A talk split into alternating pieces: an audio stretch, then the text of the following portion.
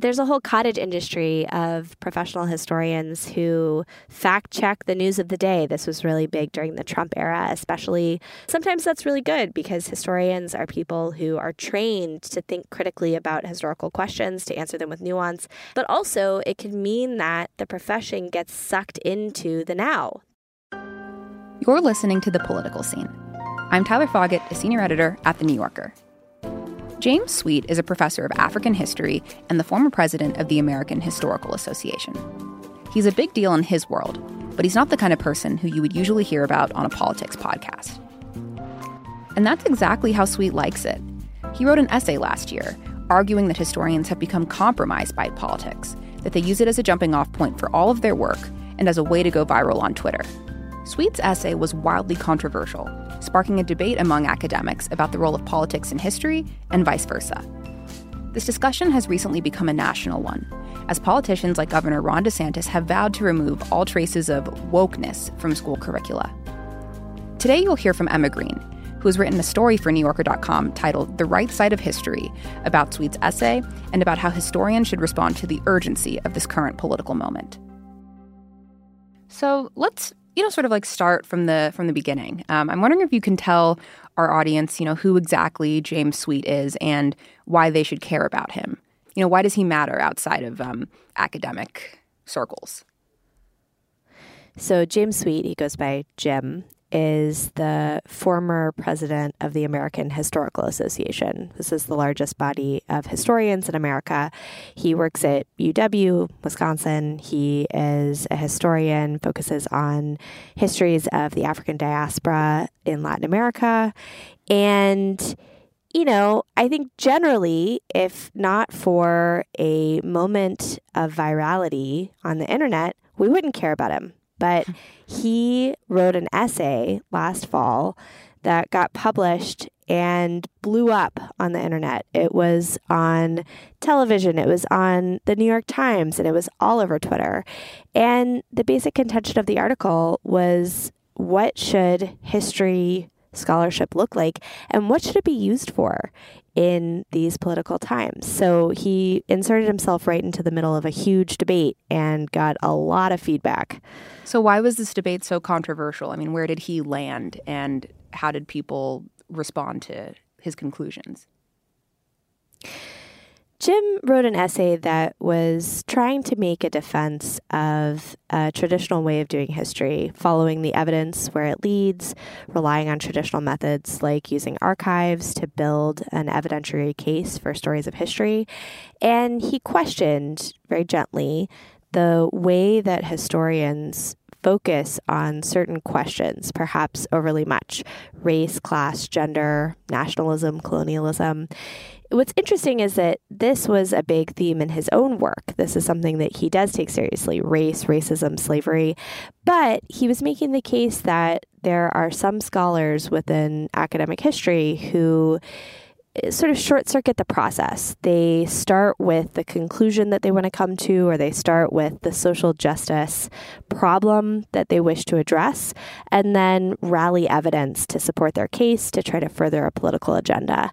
And a lot of people in academic history took issue with this, both because Jim Sweet was kind of accusing them of doing bad history, but also because they thought he missed the point about what history should be used for and how academic history can have relevance in a moment in American life when our political questions, our questions of identity are pressing and feel really urgent.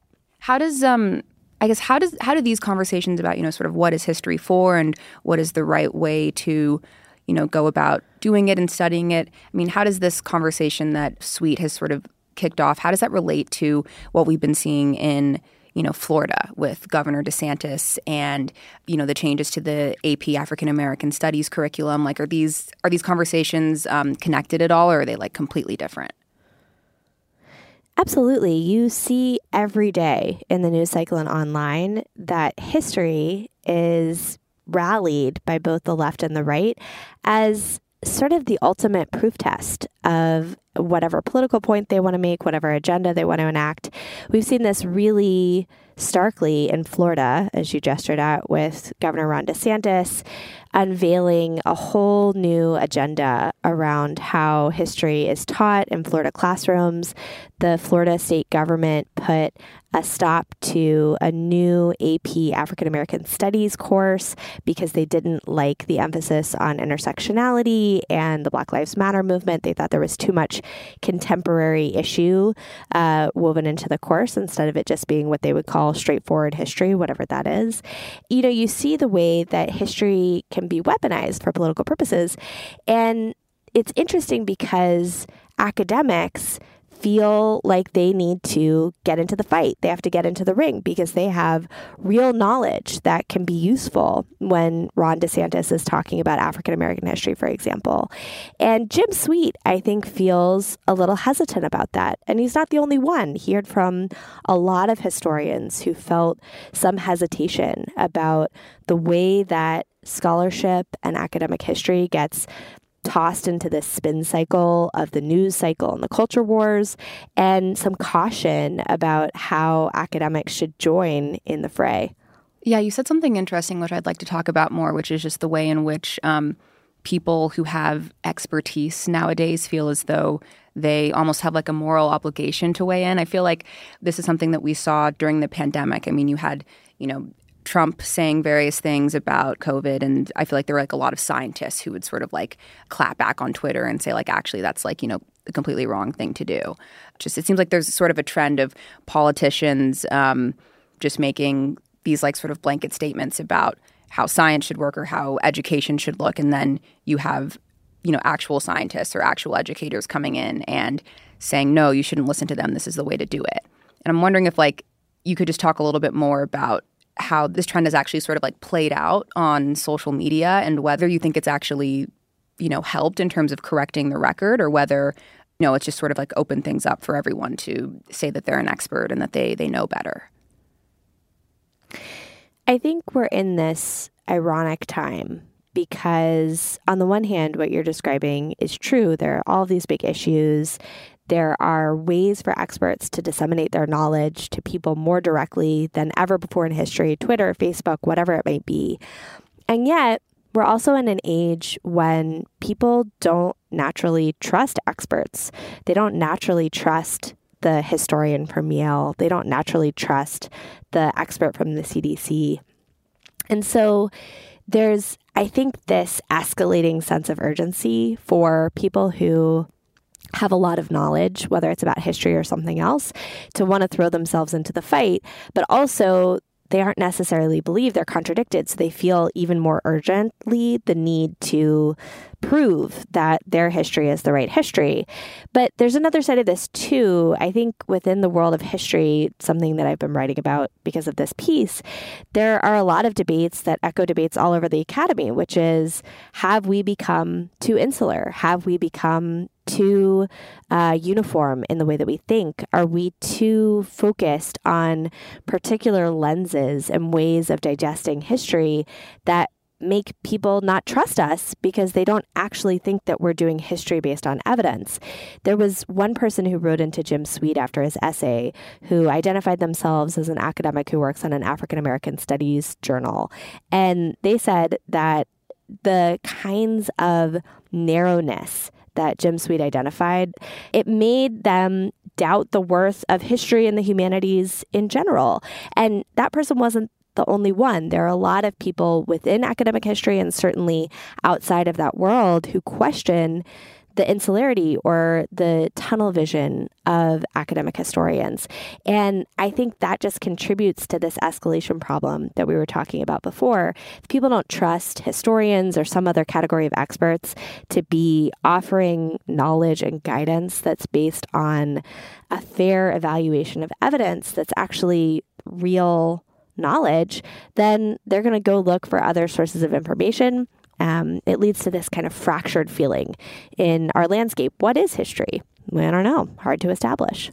When you talk about historians, you know, sort of having this um, kind of like internal conversation within the field with, you know, Jim Sweet about the field being too insular and narrow minded, I mean, is that all just sort of a euphemism for our field has become too progressive or too woke? Is I mean, is it something that like cuts in both directions? Like, are they concerned about historians looking at history through sort of like a um, knee jerk conservative lens, or is this all like a critique of liberals? Depending on who you're talking to, you might find historians who would argue that the establishment of academic history is fundamentally conservative.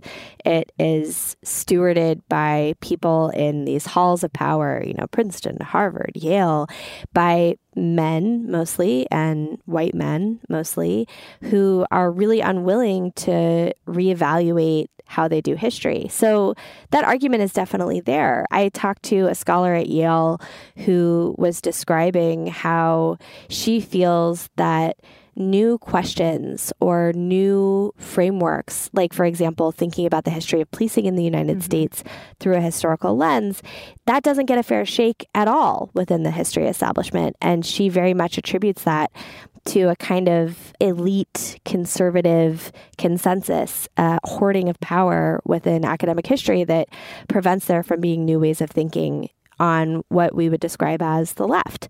But I think from the other perspective, this would probably be someone like Jim Sweet. Certainly, you could simplify the argument to say he thinks academic history has become too woke, too focused on social justice as that first port of entry for thinking about the questions you want to ask and how you want to answer them. And certainly, I think people like Jim Sweet are concerned that academic historians are too involved in trying to adjudicate the political questions of the day through the news cycle, through determining policy, through writing books that come to really intense conclusions about what change historians wish to see in the world. He doesn't necessarily believe that that is the purpose that academic history should serve. So, what are some specific examples that he brings up in his essay of um, people doing this kind of narrow minded, maybe overly woke history? Like, is he talking about specific figures in the field or specific works? So, Jim Sweet's essay is perhaps the least interesting part of this whole debate about history. And that's in part because the essay didn't necessarily get into details about specific people or schools of thought or books that he thought were evidence of this. I, I think there were two really interesting examples, though, that did come up in his essay that speak to something broader. The first was the 1619 Project, which has dominated conversations about how we as Americans should think about the role of history in American life. This is obviously the project by the New York Times that reevaluates America's founding through the lens of slavery. And he was in some ways battling with the 1619 Project in his essay. He's actually written about it quite a bit. And a lot of academic historians have battled with the 1619 Project too, because they feel like it's the most public example of a kind of popular narrative of history through a very specific lens of race and slavery that maybe from an academic perspective has some holes or some things that aren't as complete as an academic historian might like, but nonetheless has been so much more widely influential than anything any of these people have written, pretty much. So you know, there's uh, this example from popular history that for Jim Sweet came to stand in for some of the problems of academic history, even though it's popular history. The other interesting thing that came up in my reporting was an experience that Jim Sweet had with a student of his named Jessica Krug, who later went on to work at George Washington University. He was her dissertation advisor. She did African history as well. And it later came out long after Jim Sweet had stopped really being in touch with her that she had been masquerading as a black and Latina woman and that she was actually a white woman from the Midwest and had used those identities potentially to her benefit throughout her academic career. And I talked to Jim a lot about this specific point because it seemed to me that the coincidence of having been her advisor and not only working with her and being a little suspicious of the way she used evidence, but later finding out that she had been lying about her identity, that that might be in the back of his head as he was thinking about all of this. And I, I think that's probably true. He admitted that that might have shaped the way that he thinks about the field. And that just goes to show that you know, sometimes these big arguments that are about abstract questions can be actually quite specific and particular, and people's opinions can get shaped in really strong ways for reasons that actually are hidden and don't have anything to do with the abstract ideas, but rather the coincidence of their life. And so, just to clarify, I mean, it doesn't seem like I'm like thinking about Jessica Krug. What sort of issues did Sweet have with like the way she approached scholarship? I guess I'm just trying to figure out how to put these two things, which seem you know very distinct, how to think about them together and how to think about them in the context of Sweet's essay. Sweet would only tell me a little bit about his relationship with Krug, I think because he didn't want to speak ill of her. Mm-hmm. But he did say that she would turn in writing that he thought was argued on a thin basis. The evidence was there, but it wasn't as robust as he would have liked. And he thought that her arguments ultimately served a political agenda. She had a particular conclusion or vision that she believed in, and she tried to use the evidence to support that conclusion.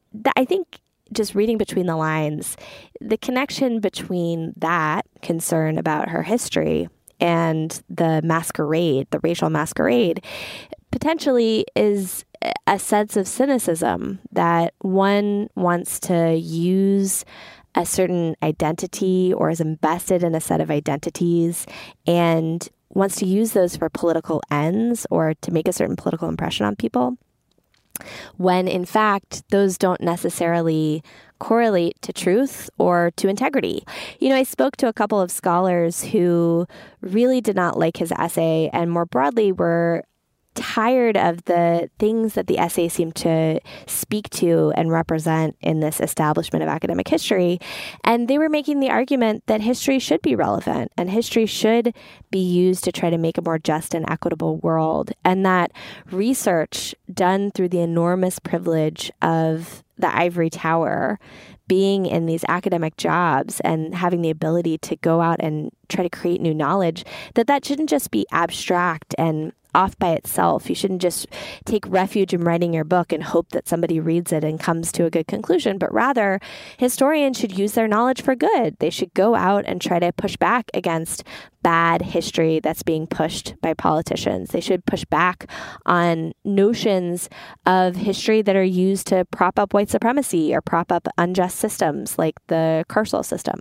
So, you know, that perspective is there and it is defended by people who are well respected in the field and who have really ascended the ranks. And so I don't think Jim Sweet was tilting at windmills. I think he was arguing against something that's real, but I think it's hard sometimes to put words to it. It's hard sometimes to really put your finger on what exactly is it that historians are battling over. And, um, you know, who exactly stands on one side or the other. There's a lot of subtlety, I think, here, and and the spectrum of historians is is much more gray, perhaps, than some of these debates might make it seem. We'll have more with Emma Green in just a moment.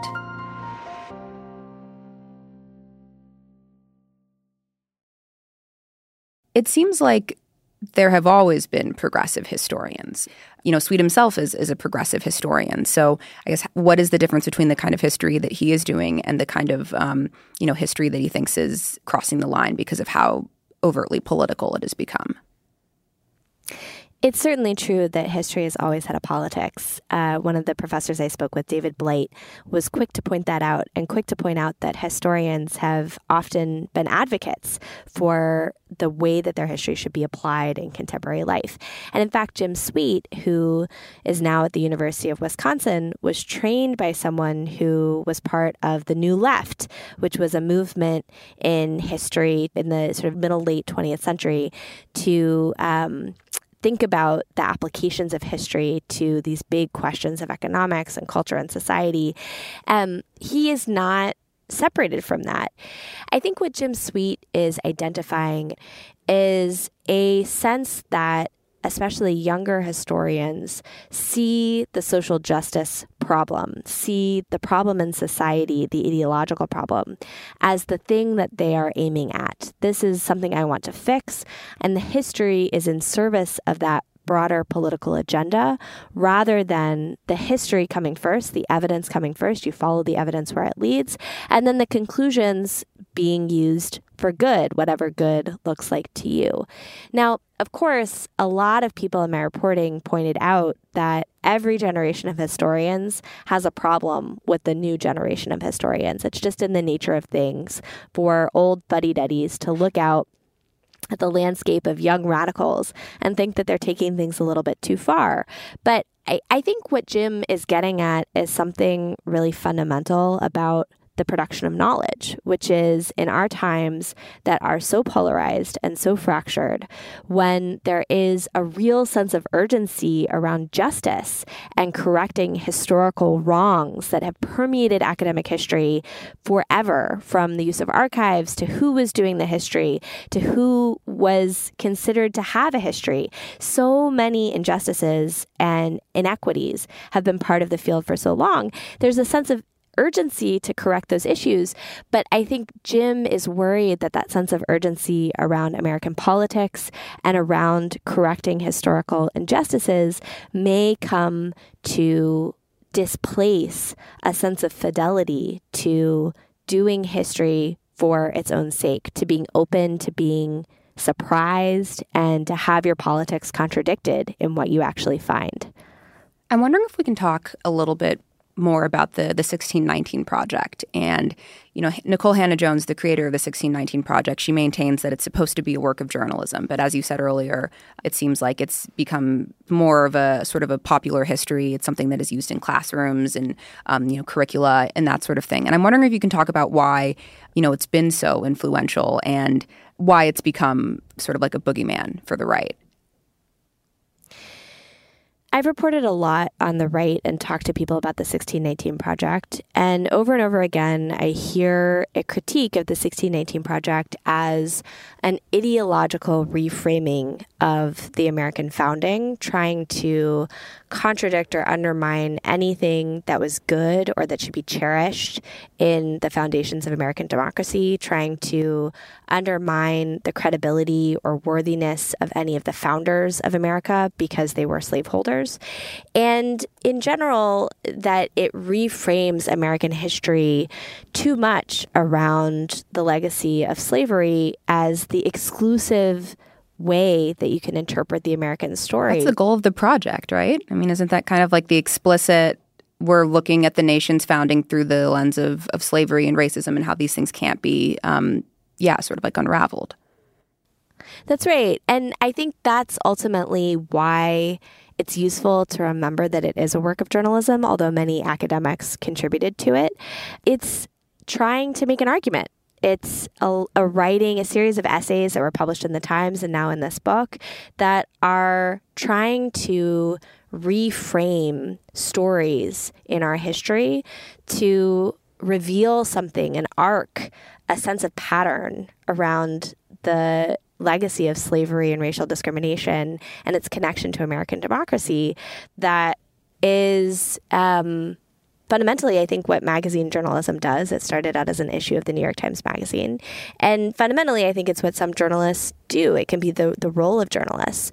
Jim Sweet, interestingly, who does not identify as being part of the right, who is a progressive, wrote a review of the 1619 Project in the American Historical Review. They did a big symposium forum on 1619.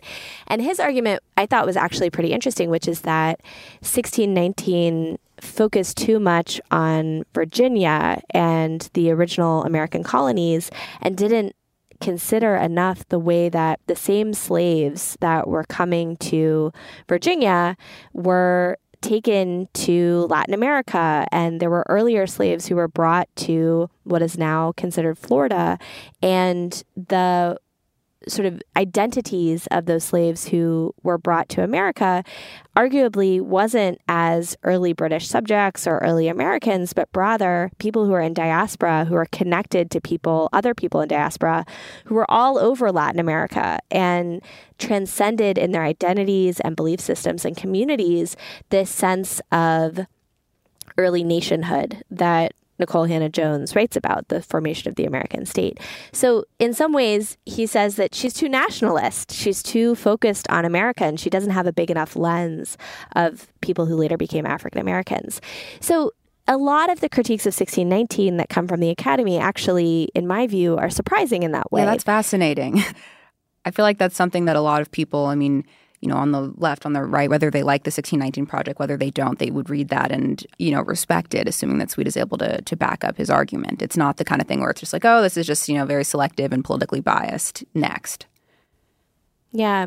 I will say, just to make sure that I'm representing multiple perspectives here, you know the the reception in the academy for 1619 was not uniformly critical there were definitely yeah big criticisms that were made, but a lot of academics thought that it was a hugely valuable work. Academics contributed to it and wrote essays. And the conversation that it has started around the real deep legacy of slavery in American history, I think a lot of academics think that that is hugely important and can be a jumping off point that is very productive for their work. So you know, it's not at all the Academy versus Nikole Hannah-Jones or the Academy versus journalism on 1619.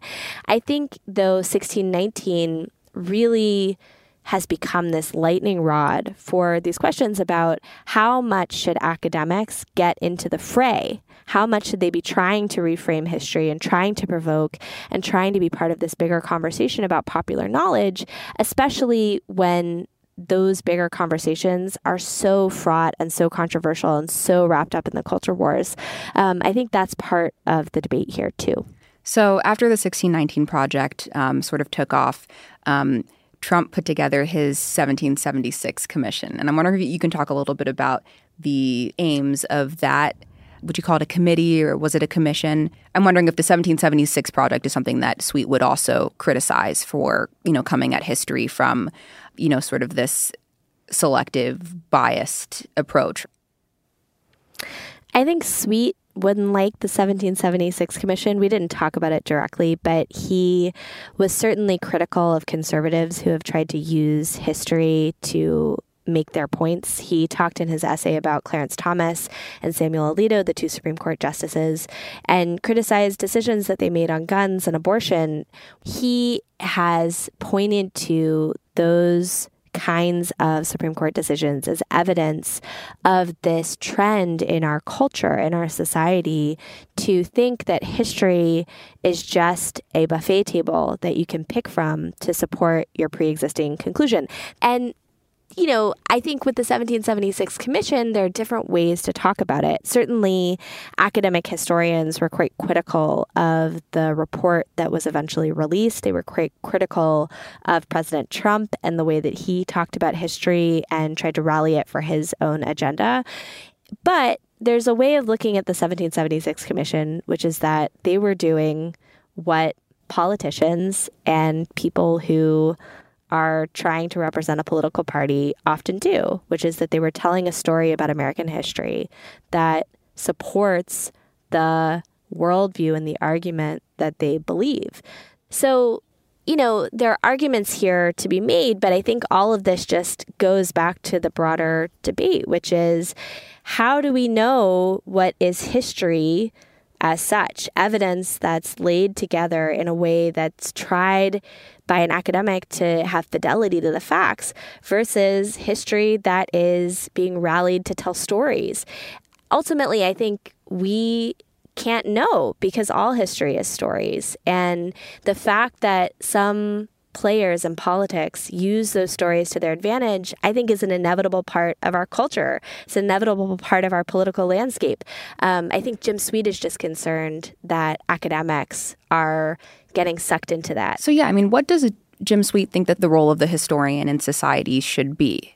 Um, if not, you know, someone who necessarily weighs in on every political debate and um, helps contribute an essay to the the 1619 project or you know sits on the 1776 commission. Like what should they be doing Fundamentally, Jim Sweet thinks that historians are people who create new knowledge. They also disseminate that knowledge, but fundamentally, they're producers of new knowledge. They have a set of skills around the use of archives and documentary evidence that allows them to understand change over time. And moreover, they can identify big questions that have not been answered, ways that the historical record so far hasn't spoken to the histories of certain peoples or certain times or certain places and try to fill in some of that historical record. He is someone who has a politics. He is not scared of talking about his politics.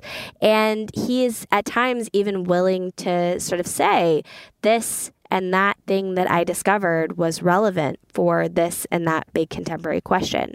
But ultimately, he doesn't think that historians should be the judges of the present who use the gavel of the past. He thinks that they're people who help us to understand our past. And then it's up to the rest of us to figure out what to do about it. So, you know, this um this idea that historians, you know, are interested in staying relevant and they want to throw themselves in the fray and be influencers. I mean, is this all stuff that's happening on Twitter? What has the role of social media been in all of this? Certainly, Twitter is a huge part of this. The Jim Sweet essay blew up on Twitter. There's a whole Twitter community of historians. Yeah, Twitter historians, is that it? Twitter historians, that's right. There's a whole cottage industry of professional historians who fact check the news of the day. This was really big during the Trump era, especially. And historians of all kinds got involved in this. Some of them were prominent, prominent historians at Ivy League universities, and others were people who are PhD students or postdocs or people who are adjacent to academic history but don't necessarily have tenure track professor jobs.